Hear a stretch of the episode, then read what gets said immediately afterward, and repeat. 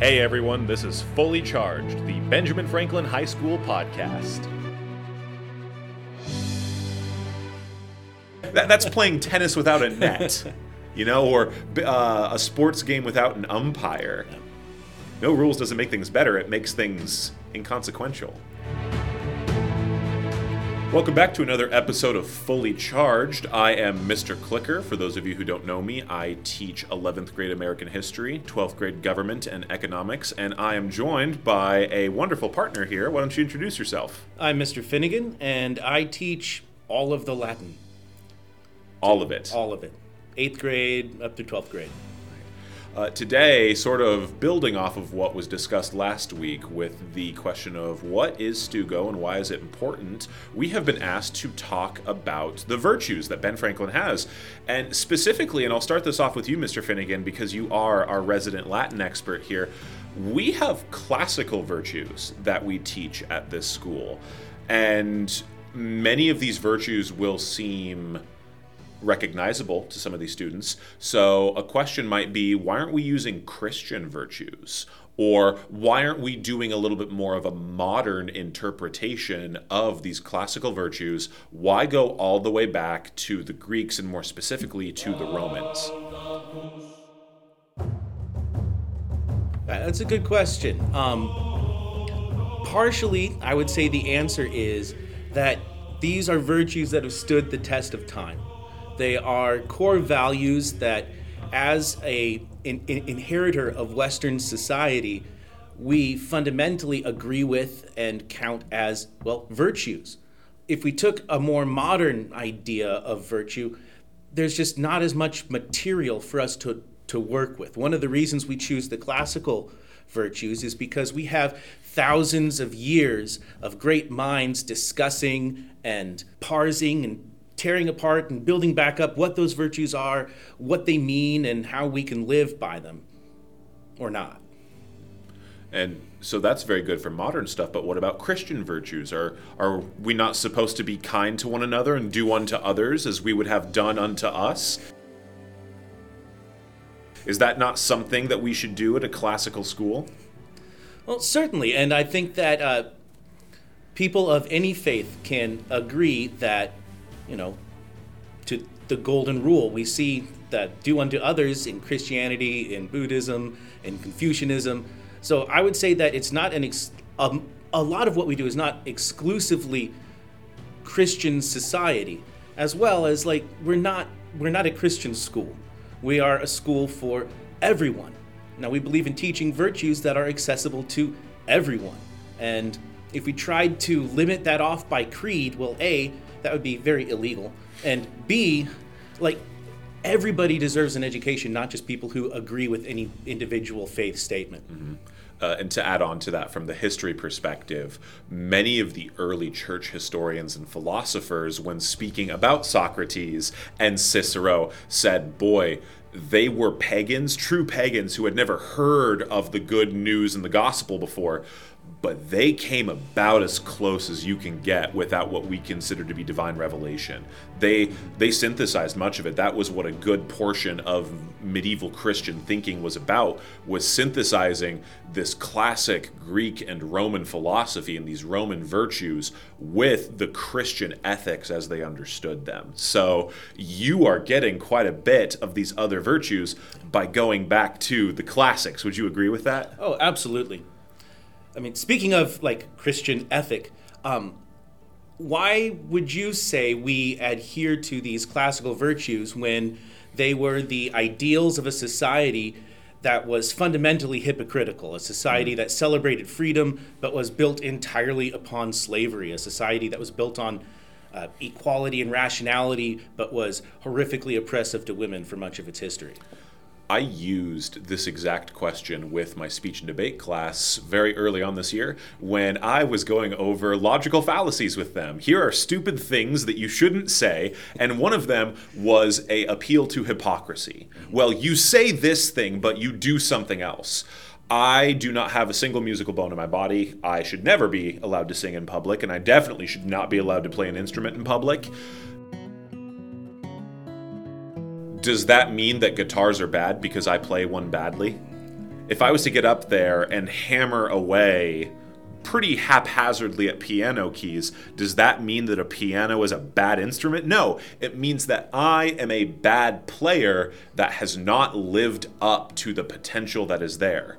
One of the reasons that these virtues have been so long lasting and their longevity has been what it is is because in a lot of ways these virtues demand perfection and the Romans, I think you would agree with this, as our resident Rome expert, they as a culture demanded perfection, correct? Oh, yeah. So uh, when we say, ah, we have fallen short, that is expected, that is to be understood, and the implied message that is with that is you can do better next time because you haven't gotten there yet, but you can keep improving. And is that not exactly what education is all about? Well, I tell all of my students that, you know, if you don't fail, that means you haven't learned anything. Yeah, so we, we are saying you must be perfect. You must do all of this. The Romans fell abysmally short in many of the areas that they tried to practice we still take a lot of our ethics and a lot of our political ideas and our philosophy from these Romans from both the Republic and imperial eras. Even with this moral failing of the empire, there were incredibly virtuous Romans.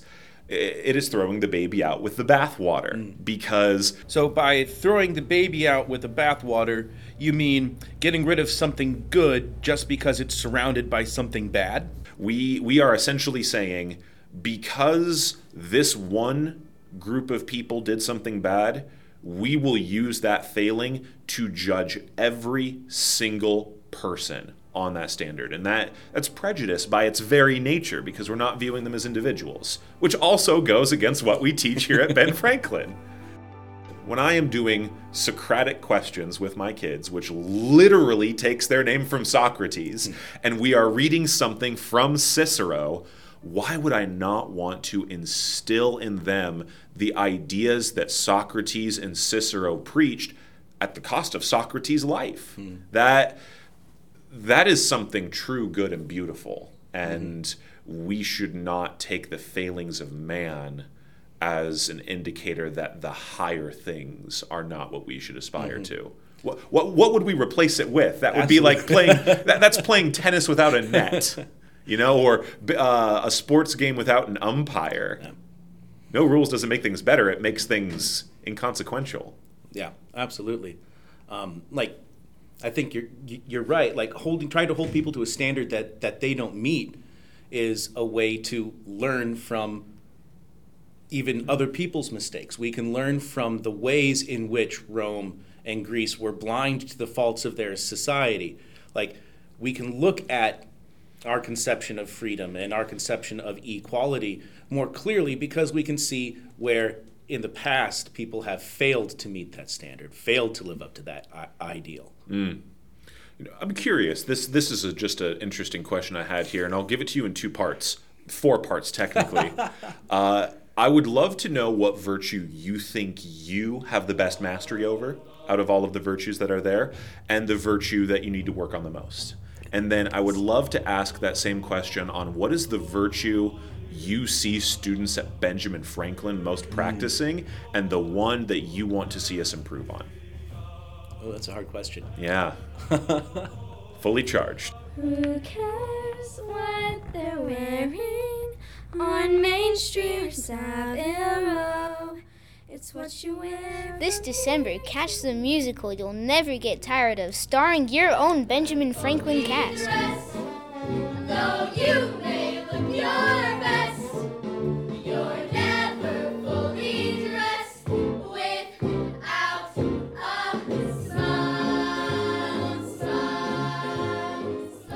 So Mr. Finnegan, getting back onto the topic of virtues, I'll just ask it again to make this easy for us both the virtue that you see most in yourself, the virtue that you see the least in that you want to improve on, and then what about those same two categories for the school itself?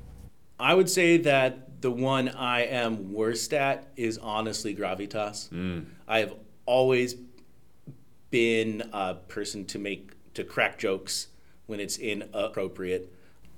What I do best, that one's even harder. Uh, I'm not very good at self evaluation. So, probably I would say uh, hu- humanitas. And as far as at Franklin, I think that we do humanitas very well. And I think that's part of why I, agree. feel so much at home here is, is that this is a place where, where we do strive to reach sort of the pinnacle of what we as human beings can be.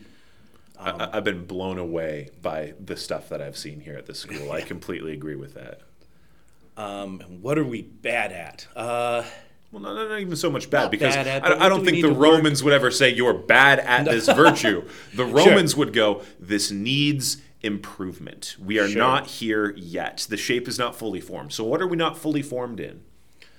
I think since we just did this virtue firmitas, uh, that what I see in our student body is that there's a lot of giving up when something is hard. There's a lot of this is long and boring and I just don't want to.